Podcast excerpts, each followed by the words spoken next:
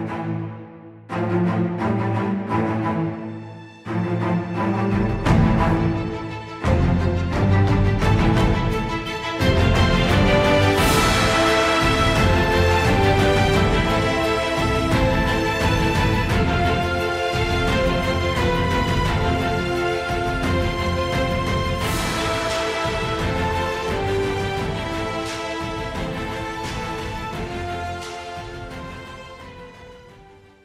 வணக்கம் நண்பர்களே. சென்ற அத்தியாயத்தோட கதை சுருக்கத்தை பார்த்துட்டு வந்துடலாம். சென்ற அத்தியாயத்தில் அந்த சிவபூஜையில் கரடி புகுந்த மாதிரி உள்ளே வந்த பெரிய உருவம் வேற யாரும் இல்லை இரும்பிடத்துறையாருனோ அவர் வந்ததுக்கப்புறம் கரிகாலன்ற பெயர் அவருக்கு தெரியணும். கரிகாலோட வரலாறை அவர் சொல்லவும் ஆரம்பிக்கிறாரு. வரலாறு அவருக்கு சொல்லிக்கிட்டே கொஞ்சமாக போக அந்த எரிந்த மாளிகையும் அந்த விஷயங்களும் அவர் சொல்ல எல்லா கண்ணுலையும் கலங்கி போயிடுதுங்க. கடைசியில் இளவரசர் இங்கே தான் போவாருன்னு சொல்லி கேட்க இளவரசர் வந்துட்டு போயிட்டு இருக்க இடம் வந்துட்டு புத்தர் சிலையா அப்படின்னு சொல்லிட்டோம். புத்தர் சிலைக்கு அவர் எங்கே போகிறாருன்னு சொன்னால் சமணத்துறவி கேட்குறாரு அங்கே சமண மடத்துக்கு தான் போகிறாருன்னு சொல்லி. அதை பார்த்து புத்தர் சிலையோட மர்மத்தை நம்ம இளஞ்செழியனுக்கு இரும்பு தலையாக சொல்கிறாருங்க அதை கேட்டதுக்கப்புறம் இளஞ்செழியன் அப்படியே பிரமிச்சு போய் நிற்கிறாரு அதுக்கு அடுத்தது இப்படி நடக்கவே கூடாதுன்னு சொல்லி கஷ்டமாக சொல்கிறாங்க அடுத்து என்ன நடக்குதுன்றத வர பாகத்தில் பார்க்கலாம். பாருங்கள் நண்பர்களே. அத்தியாயம் இருபத்தி எட்டு ராணி சிரித்தாள். தீயினால் சுடப்பட்டாலும் கால்கள் மட்டும் கருகிய சோழ மன்னன் மகன் பிடத்தலையான் உதவி பெற்று அரசுரிமை எய்தினான்னு சொல்லி சங்க காலத்தில் பாட்டுகளில் வந்திருக்கத்தாவும் இரும்பிடத்தலையாரோட இரும்பு நெஞ்சையும் கூறிய அருவையும் திடகாரத்தையும் கண்டு வேந்த இளஞ்செழியன் சமண மடத்திற்கு புத்தர் சிலையை பற்றி அவர் சொன்ன செய்தியை கேட்டு திகச்சு போடுறது மட்டும் இல்லாமல் இப்படியும் ஒரு அநீதி தமிழ்நாட்டில் நடக்க முடியுமான்னு சொல்லி தனத்தானே கேட்டுக்கிறது மட்டும் இல்லாமல் பிரமிச்சம் போய் நிற்கிறாருங்க புத்த சிலையை பற்றி பெரிய மர்மம் கரிகால் பெருவளத்தானுக்கு போதிய காப்பையை அளித்தாலும் அந்த சிலையை மன்னர் எப்படி அணுக முடியும் அப்படின்னு சொல்லி நினச்சி ஓரளவு மனசில் சங்கஜமும் அடைகிறாரு அப்படி மனசில் நினச்சது மட்டும் இல்லாமல் அதை வெளிப்படையாக கேட்கவும் செய்கிறாருங்க பிழத்தலையாரே மன்னர் சமண மடத்துக்கு சென்றது புத்தர் சிலையை பாதுகாப்பு அளிக்கும்னு நமக்கு தெரிஞ்சிடும். ஆனால் மடத்துக்குள்ளே நுழைவது எப்படி? சுற்றி இருங்கவரோட ஆப்பல் காவல் புரிகிறாங்களே. அப்பொழுது சமண மடத்தை பற்றி அங்கு எனக்கு என்ன சேஷ்டகை செஞ்சு வச்சுக்கிறாருன்னு சொல்லி எனக்கும் புரியலையே. ஆ மறந்தே போய்விட்டேன். மடத்தை சுற்றி காவல் பலமாக இருக்கிறது. வேற எந்த விசேஷமும் நடந்திருக்கிறது. அப்படின்னு சொல்லி சமணத்துறவி இரும்பு தலைவர்கிட்ட சொல்கிறாருங்க நானும் படைத்தலைவரும் ஆண்புரணி நதிக்கரைக்கு பேரில் தீர்மானித்தோம். சரி மாளிகையை சுற்றி காவல் இருந்தது. அதிலிருந்து எப்படி தப்பினீர்கள்? அவ்வளவுதானே? அதனை சுலபமாக சொல்லிவிட்டீர்கள். தப்புவது எளிதான்னு சொல்லி காவல் தலைவனை நமது படைத்தலைவரிடம் அழைத்து வந்தேன்.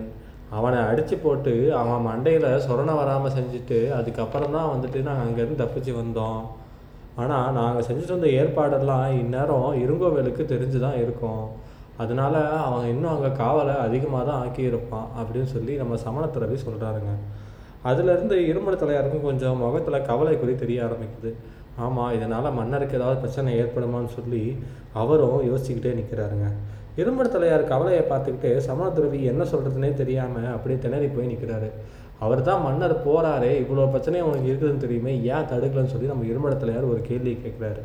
அந்த கேள்விக்கு பதில் தெரியாமல் தான் சமணத்துறவி அப்படியே முடிக்கிறாருங்க.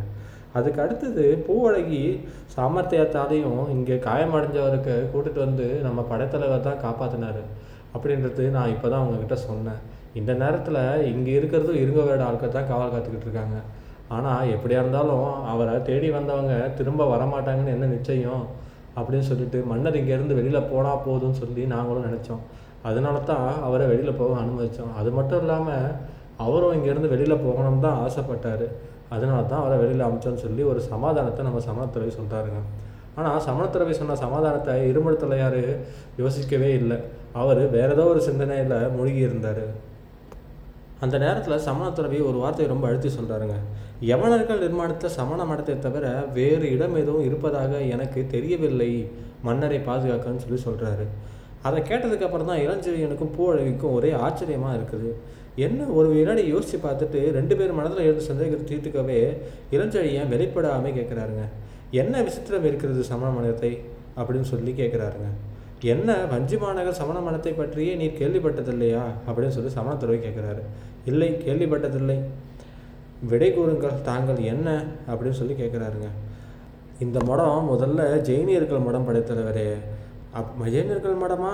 ஆமாம் ஆம். ஜெயினியர்கள் மடத்தில் எதுக்கு வந்துட்டு புத்த பகவான் சிலை எப்படி வந்தது? அப்படின்னு சொல்லி வியப்பான படைத்தலைவர் கேட்க சந்தேகம் என்ன? ஜெயினியர் வணங்கும் புனிதர்கள் வேறு புத்த பகவான் வேறு.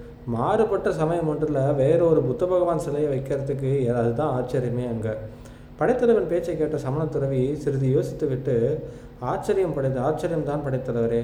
ஆனால் இந்த ஆச்சரியம்தான் இருநூறு ஆண்டுகளுக்கு முன்னதாக நிகழ்ந்திருக்கிறது. ஆதியிலே சேர நாட்டுக்கு வந்த யவனர்கள் இங்குள்ள மக்களிடம் ரொம்ப நெருங்கி பழகினாங்க.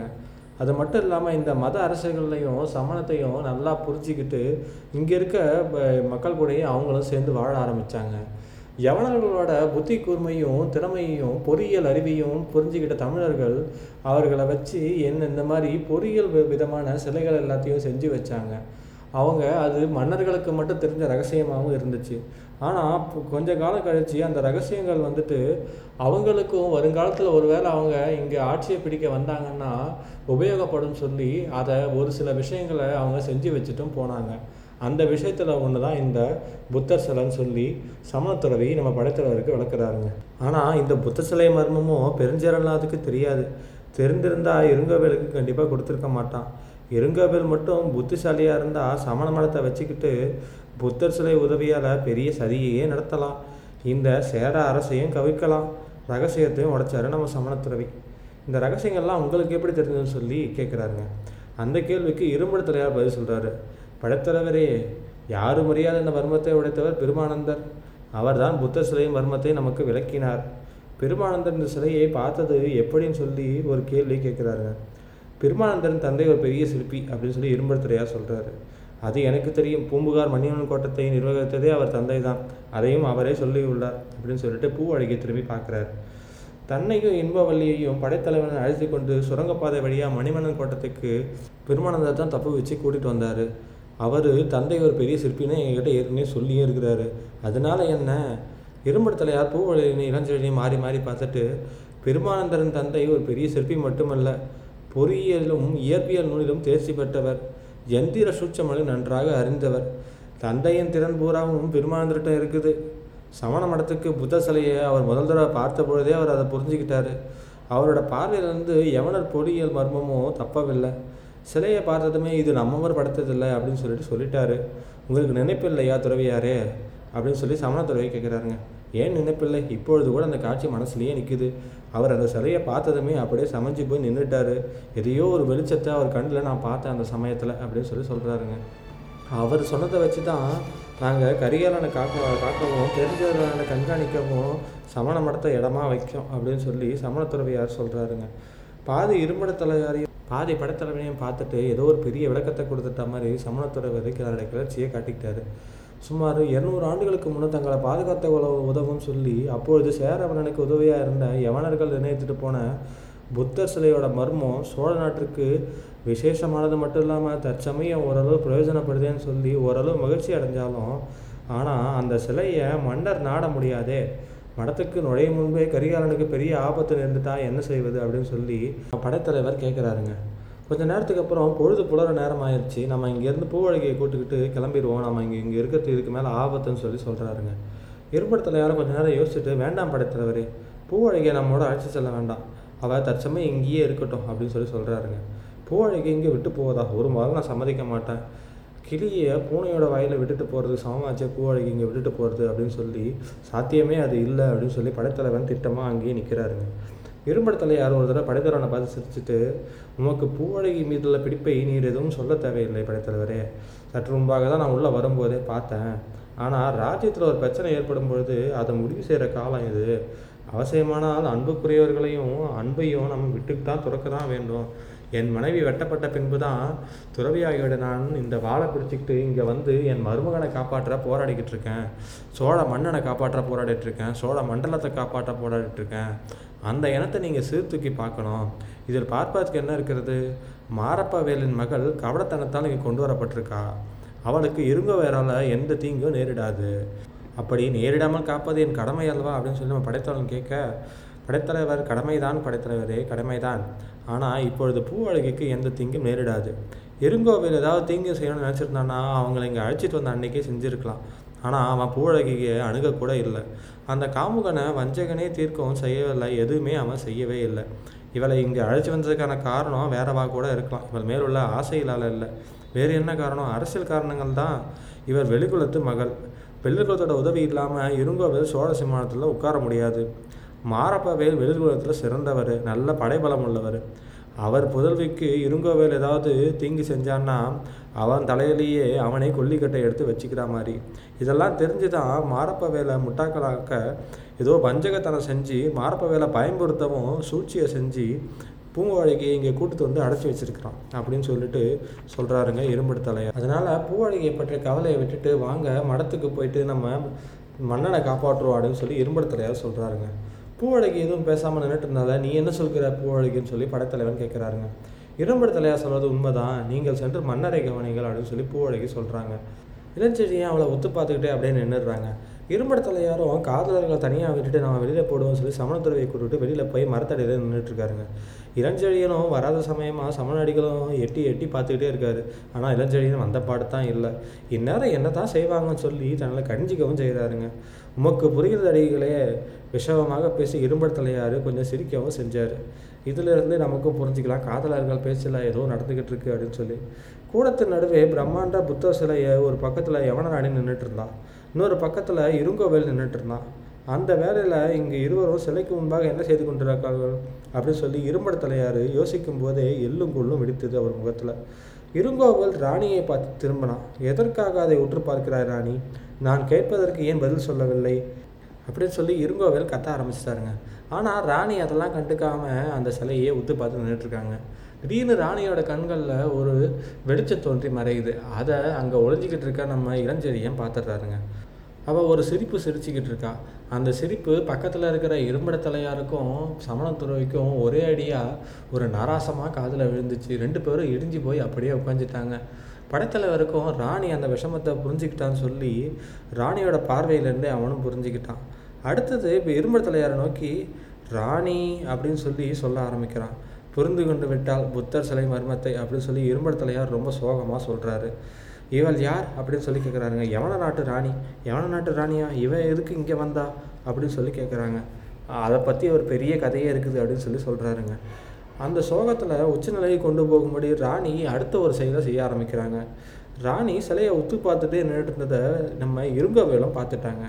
அவளை வேகமாக கிட்ட ப அணுகி போயிட்டு என்ன கேட்குறான்னா ரெண்டு கைகளையும் பலமாக பிடிச்சிக்கிட்டு என்ன கண்டாய் அந்த சிலையில்? உண்மையை சொல் இல்லையே அப்படின்னு சொல்லிட்டு மிரட்டவும் செய்கிறான் இருங்கோவேல் அடுத்து என்ன செய்வான்றத ராணியும் புரிஞ்சுக்கிறாங்க. கண்டிப்பாக நம்ம ஏதாவது கொல்லத்தான் முயற்சிப்பான்னு சொல்லிட்டு அவன் கையை உதறிட்டு அங்கேருந்து வெட்ட போயிட்டு ரொம்ப கம்பீரமாக நிற்கிறாங்க புத்த சிலையை பார்த்துக்கிட்டு. மீண்டும் ஒரு முறை சிலையை பார்த்துட்டு சிரிக்கவே நம்ம இளங்கோ இருங்கோவேலுக்கு ரொம்ப கோபம் வந்துருச்சு. அந்த கோபத்தில் ரொம்ப கத்தவும் ஆரம்பிச்சிட்டாங்க எதற்காக நகைக்கிறாய்? அப்படின்னு சொல்லி கத்துறாங்க. இந்த சிலை ஏற்பட்டு எத்தனை நாள் ஆகுது அப்படின்னு சொல்லி ராணி கேட்குறாங்க இரநூறு வருஷங்கள் ஆகுது. இந்த சிலையை பற்றி ரகசியம் உனக்கு எதுவும் தெரியாதா அப்படின்னு சொல்லி கொஞ்சம் ஏளனமாக கேட்குறாங்க ராணி. தெரியாது. சுவர்களில் பார்த்தீங்களா? பார்த்தேன். ஜெயின் மத சின்னங்கள். ஆ. இந்த புத்தர் சிலை எனக்கு தெரிந்ததை நீ சொல்ல வேண்டிய அவசியம் இல்லை ராணி. எனக்கு தெரியாததை பற்றி நீ சொல். சொல்லாவிட்டால் உன்னை சொல்ல வைப்பேன் அப்படின்னு சொல்லி இருங்கோவில் சொல்கிறாங்க ராணியின் முகத்தில் இந்த வார்த்தையை கேட்டதுக்கப்புறம் ரொம்ப கோபம் தாண்டவம் ஆடுதுங்க அவள் கண்களில் வஞ்சக வெறுப்பும் கக்க ஆரம்பிச்சிருச்சு. என்ன மிரட்டுகிறாய்? நான் யார் என்று தெரியுமா உனக்கு? தெரியும். எவன நாட்டு ராணி? நினைப்பிருக்கட்டும். திட்டமில்லாத இந்த சிம்மாசனத்தில் அமர்ந்திருக்கும் நீ அரியணில் அமர்ந்திருக்கும் ராஜ குடும்பத்தை சேர்ந்த யவன ராணியை நீ மதிக்காமல் நடந்து கொள்கிறாய். என்னை மிரட்டி பயனில்லை. நான் இஷ்டப்படாவிட்டால் என்னிடமிருந்து ஒரு வார்த்தையுமே கிளம்பாது. நினைவிருக்கட்டும். இரநூறு வருஷமாக கண்டுபிடிக்காத ஒரு விஷயத்த நான் இப்போ கண்டுபிடிச்சி உனக்கு சொல்கிறேன் ஆனால் எனக்கு ஒரு நிபந்தனை. அது என்ன வேணாலும் சொல்லு ராணி நான் செய்கிறேன் அப்படின்னு சொல்லி இருங்கவன் சொல்கிறாங்க உன் உன்னோட காலத்தை பொற்காலமாக்கும் ஒரு விஷயத்த நான் உங்கள்கிட்ட சொல்கிறேன் ஆனால் என் நானே நீ நிறைவேற்ற உடன்படுவாயா? அப்படின்னு சொல்லி கேட்குறாங்க சத்தியத்தை அதிகமாக பயப்படாத இருங்கோவில் என்ன சொன்னாலும் செய்வதாக வாக்களித்தான் நிபந்தனையும் கேட்டான் அவ்வளவுதான். இருங்கோவில் சீறி இருந்தான் பெண் முன்பாக பேசத்தகாத வார்த்தைகள்லாம் பேசினான் அவன் வாயிலிருந்து சரமாரியாக இருந்தது டேய் இங்கே வாருங்கள் ராணியை பிடித்து கட்டுங்கள் அப்படின்னு சொல்லி கோவமும் செஞ்சான். அடுத்த பின்னாடியே என்ன செய்யறதுன்னு தெரியாமல் இப்போ பிரமிப்பால் பின்னடைஞ்சாங்க ராணி. ஆனால் இந்த முறை ராணி சிரித்தான் இன்பமாக அல்ல ஏளனமாக இருங்கோவேலின் உயிரை வாங்கி விடுவதுன்னு சொல்லி இகழ்ச்சி சிரிப்பை யமன ராணி வெளிப்படுத்த அதை பார்த்த இருங்கோவேல் ரொம்ப கோபமாக நின்றுட்டு இருந்தாங்க. ஆனால் ராணி சிரிச்சுக்கிட்டே கொஞ்சம் கொஞ்சமாக பின்னாடி போய் புத்த சிலைக்கு பக்கத்தில் நின்றுக்கிட்டு இருங்கோவேலை நோக்கி இருங்கோவேல் இஷ்டப்பட்டால் இந்த வினாடியே நான் உன்னை இந்த இடத்துல பிணமாக்கி விடுவேன் தெரியுமா? யவன ராணி மீது கை வைக்க எத்தனை துணிச்சல் உனக்கு? அப்படின்னு சொல்லிட்டு தன்னோட கையை பின்புறமாக போய் புத்தர் சிலையோட மடியில் கை வைக்க வந்தாங்க ராணி. வேண்டாம் வேண்டாம் பொறு ராணி பொறு ராணின்னு சொல்லி ஒரு குரல் கேட்குதுங்க ரொம்ப அதிகாரத்துடனே ரொம்ப சத்தமாகவும் பேசி அந்த குரலை கேட்டு யவன ராணி மட்டும் சம்பிச்சு நிற்கலைங்க அந்த பக்கத்தில் இருந்த புதரில் ஒழிஞ்சிக்கிட்டு இருந்த நம்ம இரும்புல தலையாரும் அந்த குரலை கேட்டுக்கிறதுக்கப்புறம் ஒரு கல் போல் சமைச்சு போய் அப்படியே உட்காந்துட்டாருங்க அந்த இடத்துல. யார் அந்த குரலுக்கு சொந்தக்காரன்றதை நம்ம அடுத்த பாகத்தில் தான் பார்க்கணும். நன்றி வணக்கம் நண்பர்களே.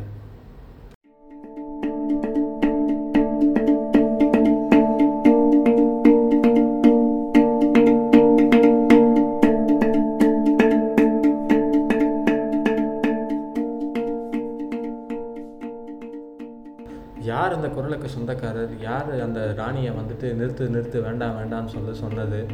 இரும்புடத்தலையாருக்கு அந்த குரலை கேட்டு ஏன் பயந்து போய் அப்படியே உட்காந்தாரு அடுத்து என்ன நடக்க போகுது அப்படின்றதுலாம் நம்ம வர்ற பாகத்தில் தான் பார்க்கலாம்.